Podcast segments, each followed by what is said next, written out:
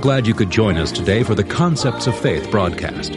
This program is dedicated to teach you how to put the Word of God to work so that it will make a positive difference in the everyday circumstances of your life. And now, here's Charles Capps.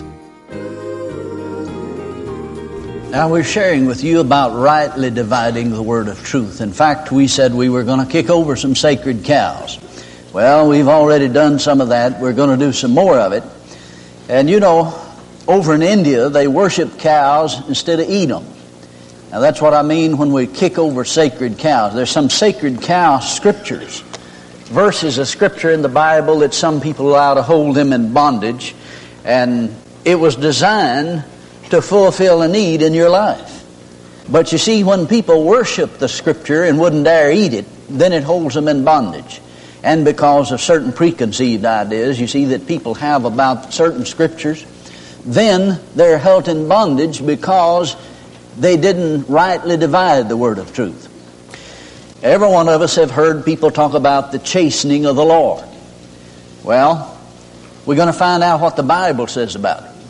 See, all some people know about the Bible is what they heard that somebody said they thought they heard somebody say about it. Well, that's not good enough. Let's find out what the Bible really said about it. Then apply it to our situation in life and rightly divide God's Word. When you do, you see, the knowledge of the truth will set you free. I believe it was Hosea that prophesied. God said through his prophet Hosea, "My people are destroyed for lack of knowledge." You see, he didn't say God's people were destroyed because the devil was so great, because he's so powerful, that he's such almighty. But he said, "My people are destroyed for lack of knowledge." So then Jesus came along and said, "If you continue in my word, then you'll be my disciples indeed, and you shall know the truth, and the truth shall make you free." So you see, it's not just the truth that sets you free, because everyone that has a Bible has the truth. But you see, you have to have the knowledge of the truth. How many of you know you can't believe any further than you have knowledge? You've got to know the truth before it sets you free. So that's why we're talking about rightly dividing the Word of God and kicking over some sacred cows, some scriptures that have kind of held people in bondage. Let's read from the eleventh chapter of Hebrews. And let's read from verse six. "But without faith it is impossible to please him." Talking about God. Without faith it's impossible to please God. "For he that cometh to God must believe that he is, and that he is the rewarder of them that diligently seek him." Now notice that the writer says you can't please God without faith. It's an impossibility. The reason for that is that God is a faith God. And all that God has given to us, he's given us through the avenue of faith. Every promise of God's word, the way you tap into these promises is through faith. The Apostle Paul put it this way: by faith you have access into the grace of God. There is no way to get into the grace of God except through faith. Now, faith is a law. It's a law of the new covenant. Under the old covenant, there was what they called the old law, or the old covenant was the old law. People had a limited righteousness under the old law because it was through the law of works. But now it's through the law of faith. And faith, then, is the law of the new covenant. The Apostle Paul in Romans, the third chapter, says, "Do we make void the law through faith?" He said, "God forbid, we establish the law." But the law he's referring to is the law of the new covenant, which is the law of faith. Now here he says, "Without faith it's impossible to please God, and he that cometh to God must believe that he is, and that he is the rewarder of them that diligently seek him." It's not enough to believe that God exists. We must believe that God is the rewarder of them that diligently seek him. Now that's what it takes to please God. We got to come to God. We got to believe that he is, and that he's the rewarder. He's not the one that takes away. He's not the one that causes us problems in life and causes all the trials and tests to come our way. Now see, there's kind of been a undercurrent in religious circles that the trials, the tests, the problems that you have in life are designed of God to make you stronger. And then you always hear somebody talk about, well, you know, God led the children through the wilderness, children of Israel. Well, you ought to check up on the wilderness experience. It wasn't God's will for the children of Israel to spend forty years in the wilderness. It was their disobedience that caused them to stay there that long. And then some suggest that it is the trials and the tests of life that makes their faith stronger. Well, ask yourself, did it make theirs any stronger? The children of Israel. No, it didn't make their faith stronger, it killed them. And it'll kill you if you stay there long enough. And we need to understand some of these things. God is a rewarder of them that diligently seek Him.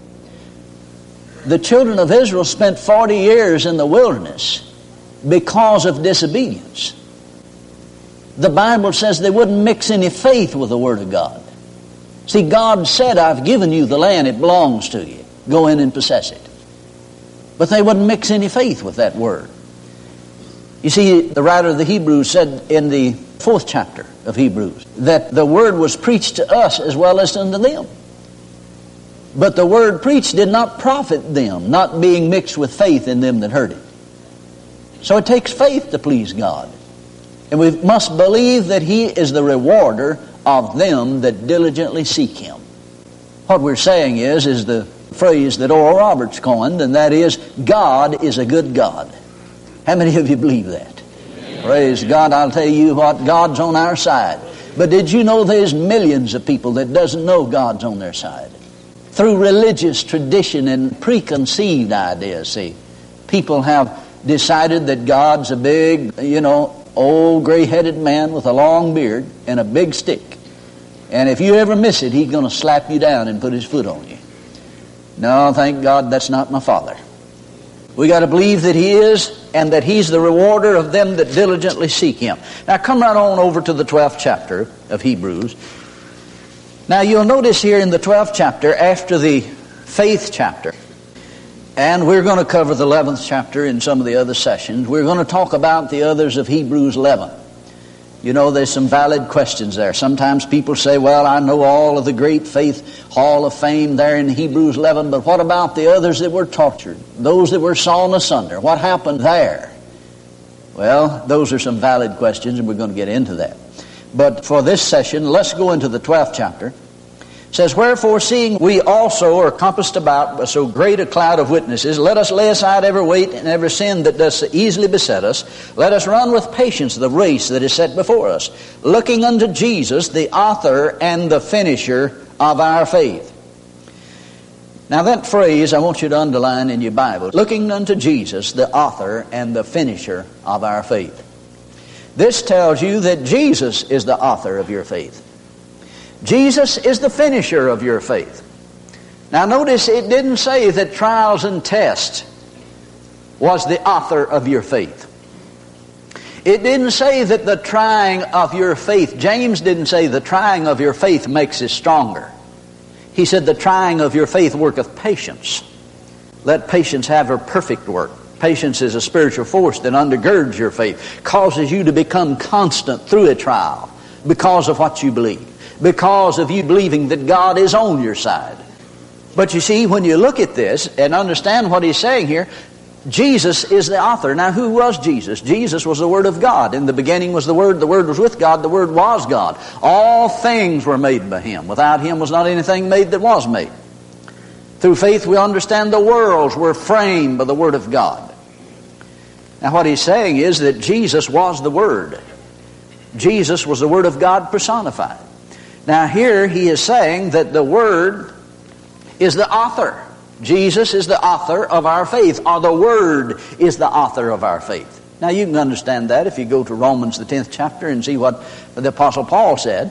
So then faith cometh by hearing the Word of God. Now that's where faith comes from. That's where it starts. That's where faith starts, is by hearing the Word of God. But you see, if you don't hear the Word of God, the faith won't come. That's why the Apostle Paul says, God has dealt to every man the measure of faith. See, he's dealt to every man the measure of faith, not a measure, the measure. Now, how do you measure faith? Have you ever thought about that? Just think about it for a minute. How would you measure faith? Now, if faith comes by hearing the Word of God, And if God's Word is filled with faith, then the only way that you could measure faith was to measure the amount of Word that was in you. See, if someone says, well, I just don't have faith to believe God for finances. Well, that means there's lack of the word of promise in you concerning finances. Now, see, you might be highly developed in some of the other areas. You could be highly developed in faith concerning healing, because maybe you'd been taught that, see. But maybe you'd been raised or had grown up in a church where they were, you know, kind of thumbs down on the prosperity message. And I'll tell you, if you are taught every day and every Sunday that to be prosperous is wrong and to be poor is humble, you'll more than likely be poor.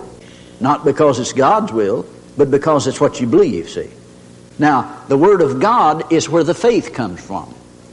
That's why that an individual could be highly developed in one area, such as healing, and not have any faith in the other area of promise, which would be finances or maybe baptism of the Holy Spirit, see. We have to take God's Word for it. But when we get off of God's Word and go toward religious tradition and traditional ideas, you see, Jesus said, through man's tradition, they've made the Word of God of none effect. So if we take tradition for it instead of what God said about it, then, you see, we could have no faith at all for healing, because they might have been raised in a church and taught that healing went out with the apostles, you see. God bless you. I appreciate you joining us for the Concepts of Faith broadcast today. I trust you've been blessed by the Word of God. All this week, our C D offer is number seventy-one twenty-one. C D offer number seventy-one twenty-one. It's entitled The Chastening of the Lord. Single C D for eight dollars plus three dollars postage and handling, a total of eleven dollars. You know, so many people believe that the Lord chastens you with sickness and disease and poverty and all kinds of bad things. But Paul wrote to Timothy and said, study to show thyself approved, a workman needed not be ashamed, rightly dividing the word of truth. Now let's look at what the Scripture says about this. And the twelfth chapter of Hebrews is the key to it. Verse five says, and you have forgotten the exhortation which speaketh unto you as unto children. My son, despise not the chastening of the Lord, nor faint when thou art rebuked of him.